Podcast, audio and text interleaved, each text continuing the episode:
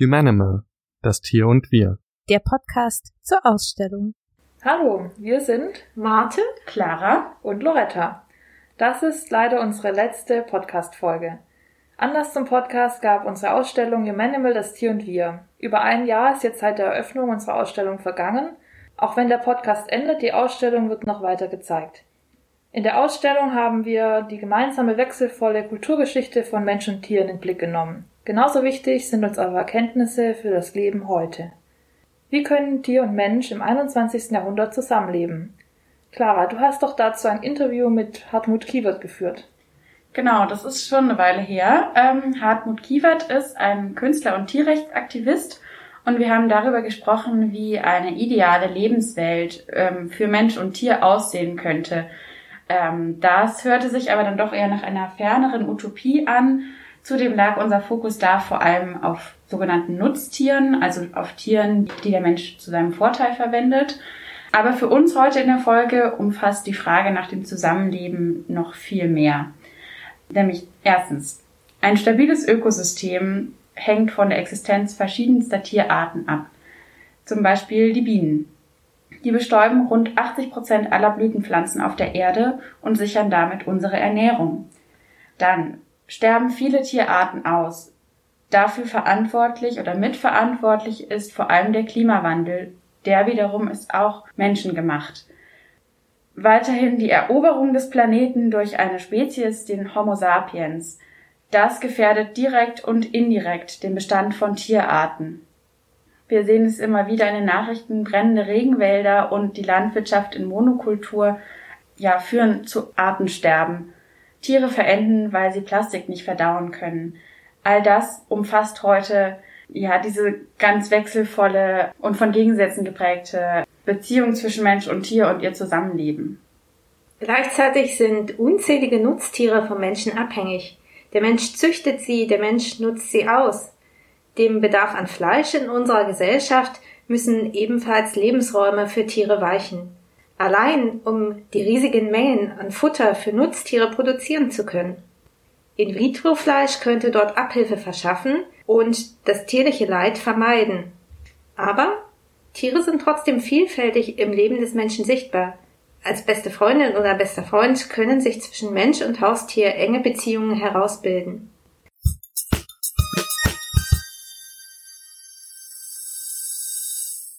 Am Anfang des Jahres haben wir euch in den sozialen Medien gefragt, welches Tier bedeutet euch etwas und warum. Die Antworten greifen wir jetzt auf. Danke für all die Einsendungen. Damit sind verschiedene Themen angesprochen, die Mensch und Tier miteinander verbinden. Und diese Themen finden sich zum Teil auch in unserer Ausstellung wieder. Ihr hört jetzt die ersten beiden Kommentare als Antwort auf die Frage, welches Tier bedeutet euch etwas und warum. Die Kommentare hat unser Kollege Nikolas eingesprochen. Allgemein denke ich, alle Tiere sind bedeutend. Für mich war unser Monsieur Katerchen immer ein ganz besonderer tierischer Kumpel.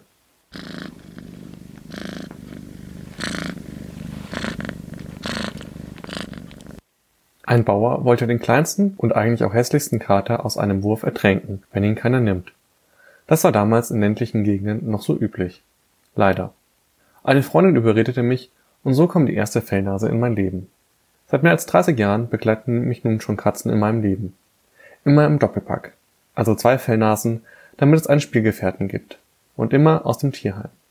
In dieser langen Zeit musste ich natürlich schon einige über die Regenbogenbrücke gehen lassen.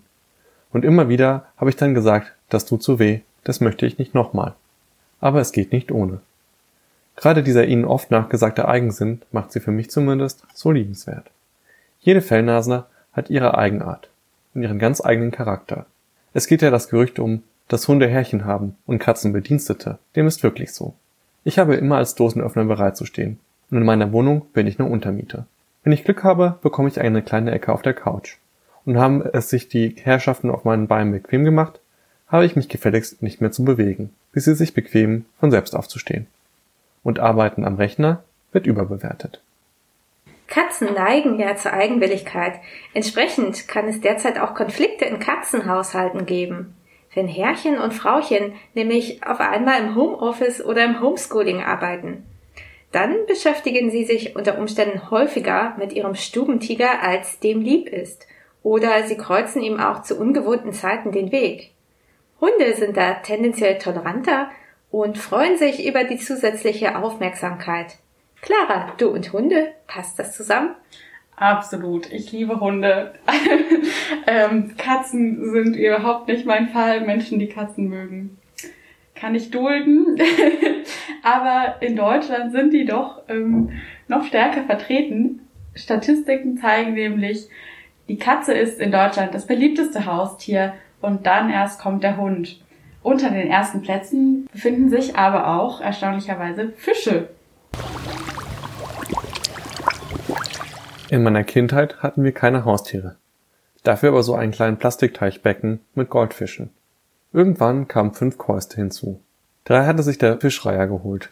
Die zwei übrigen haben sich aber tapfer gehalten. Nach zwei Teichvergrößerungen, mehreren Besuchen von Reihern und streunenden Katzen und gut 15 Jahren waren beide Kois beachtlich gewachsen und haben für Nachwuchs gesorgt. Dieses Jahr ist einer der beiden Kois gestorben. Und so merkwürdig das klingen mag. Die ganze Familie war sehr betrübt darüber.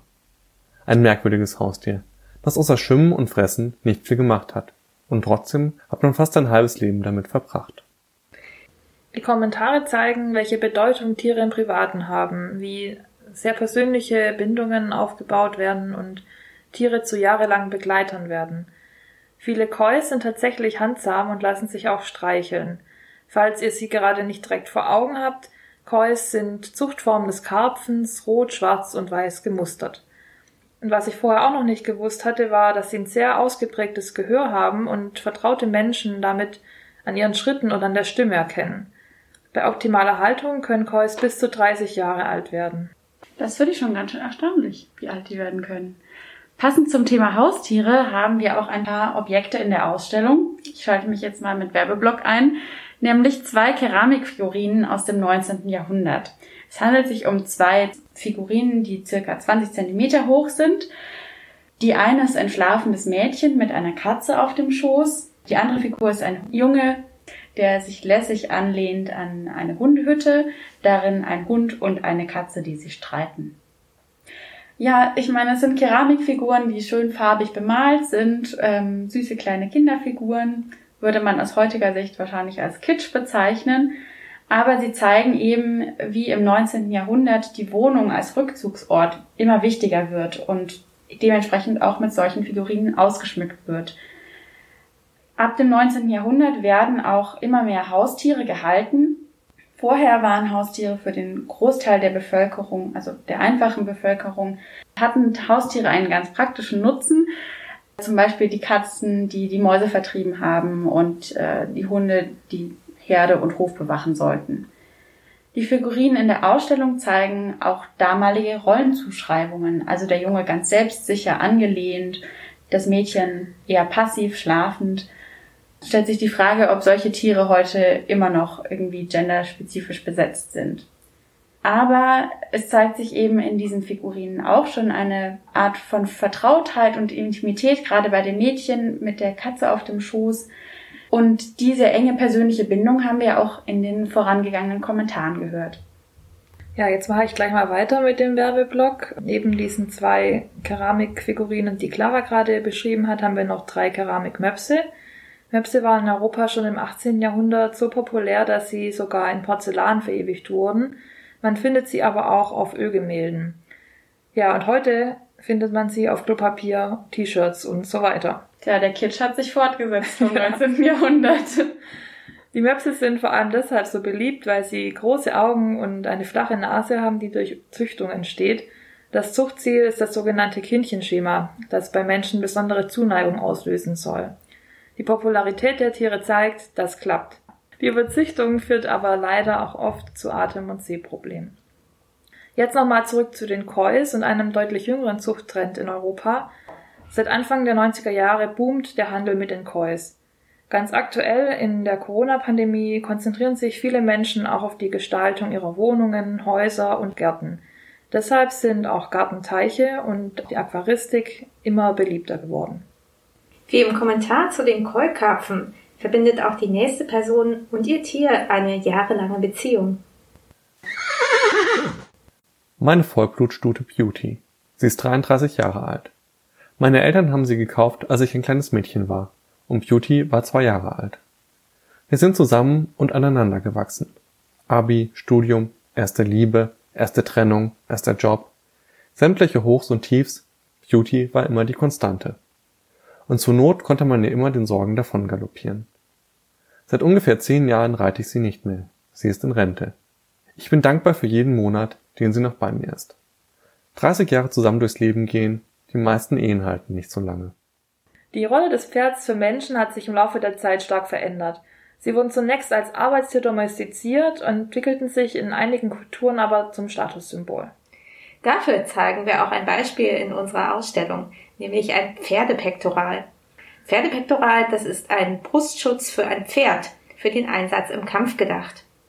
Der Brustschutz in unserer Ausstellung stammt aus der griechischen Kultur. Er ist 2500 Jahre alt. Er besteht aus Bronze und hat Einlagen aus Knochen. Und so ist dieses Objekt ziemlich aufwendig gefertigt. Das deutet auch schon an, dass ein damit ausgestattetes Tier für den Besitzer besonders wertvoll gewesen sein muss. Das Objekt ist vermutlich als Grabbeigabe zum Toten gelegt worden. In der griechischen Antike konnte sich längst nicht jeder ein Pferd leisten. Wer eines hatte, der gehörte wirklich zur Klasse der Privilegierten. Er konnte nämlich mit dem Pferd in den Krieg ziehen. Kein Wunder, dass die Familie des Verstorbenen bei der Bestattung auch kenntlich machen wollte, dass er stolzer Pferdebesitzer war. Übrigens, Objekte wie dieses Pferdepektoral gibt es selten in Museen zu sehen. Es lohnt sich also wirklich vorbeizukommen. Für PferdebesitzerInnen haben Tiere nach wie vor oft noch eine wichtige Bedeutung. Das kann quasi eine Freundschaft sein und das Tier begleitet einen durchs Leben. Noch dazu ist es auch ein lebendiges Sportgerät. Das ist so hart, Leute wenn man das so sagen kann, ja. Pferde zu halten braucht aber auch viel Zeit, Aufmerksamkeit und Training. Aber man wächst auch zusammen.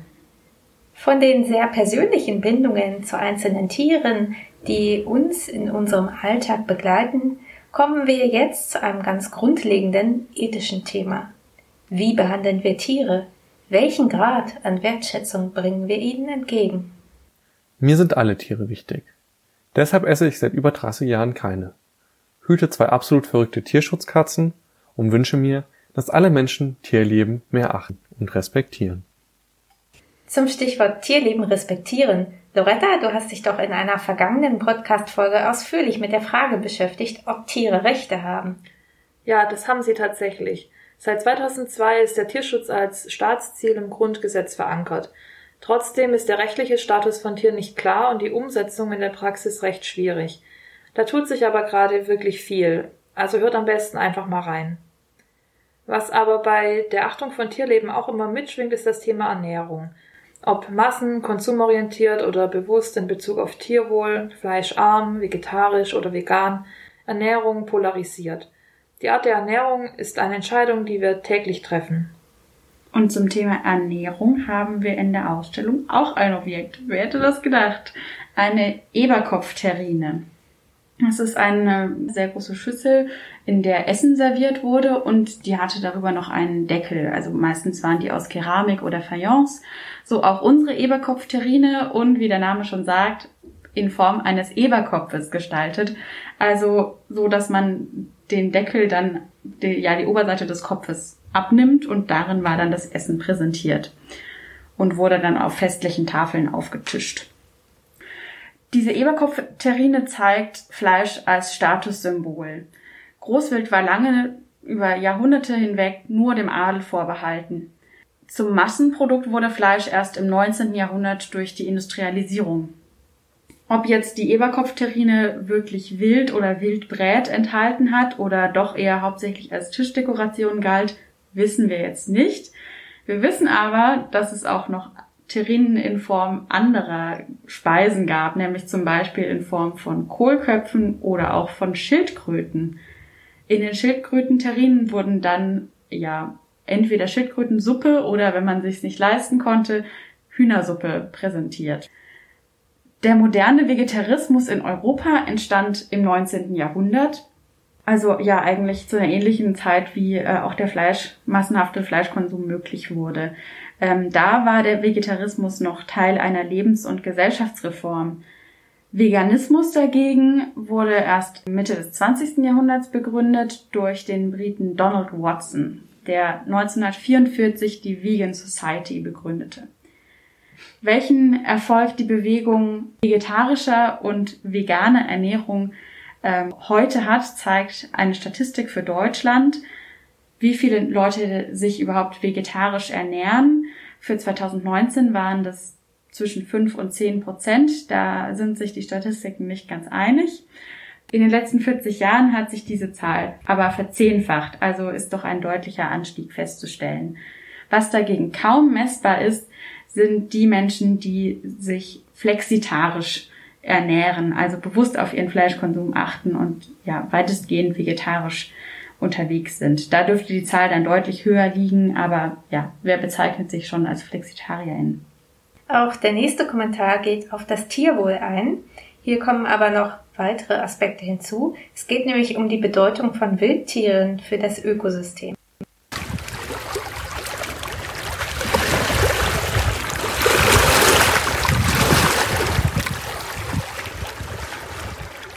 Natürlich bewegt mich das Leid vieler Nutztiere.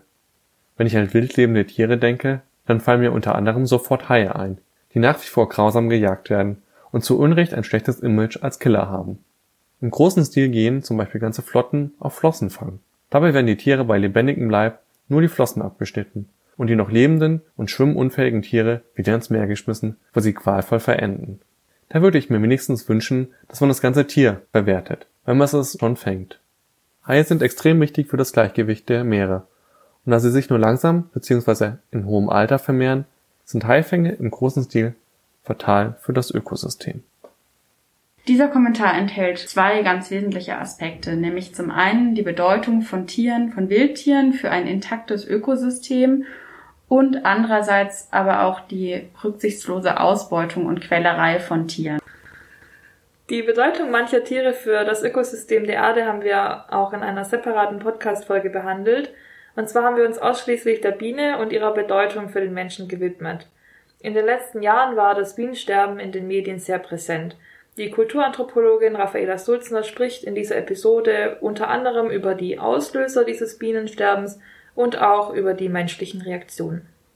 Ein anderer Kommentar geht in eine ähnliche Richtung. Ja, wir bleiben im Meer. Seehunde. Sie stehen für mich für die Nordsee und die Zuversicht, dass Flora und Fauna sich regenerieren können, wenn man sie lässt. Auch hier zeigt sich die Wertschätzung von Wildtieren. Seehunde sind streng geschützt inzwischen, aber noch im vergangenen Jahrhundert wurden sie teilweise als sportliches Vergnügen gejagt. An der deutschen Nordseeküste hat sich der Bestand inzwischen erholt, aber anders sieht es an der Ostsee aus. Hier stehen die Tiere auf der roten Liste. Probleme bereitet den Tieren vor allem die Verunreinigung des Wassers und der Nahrungsmangel. Durch Überfischung geht ihnen Nahrung verloren. Hier braucht es also neben Zuversicht vor allem weitreichende Maßnahmen. Letztlich sind wir da auch wieder beim Thema Ernährung. Das waren sie, eure Kommentare. Vielen Dank nochmal für eure Einsendungen.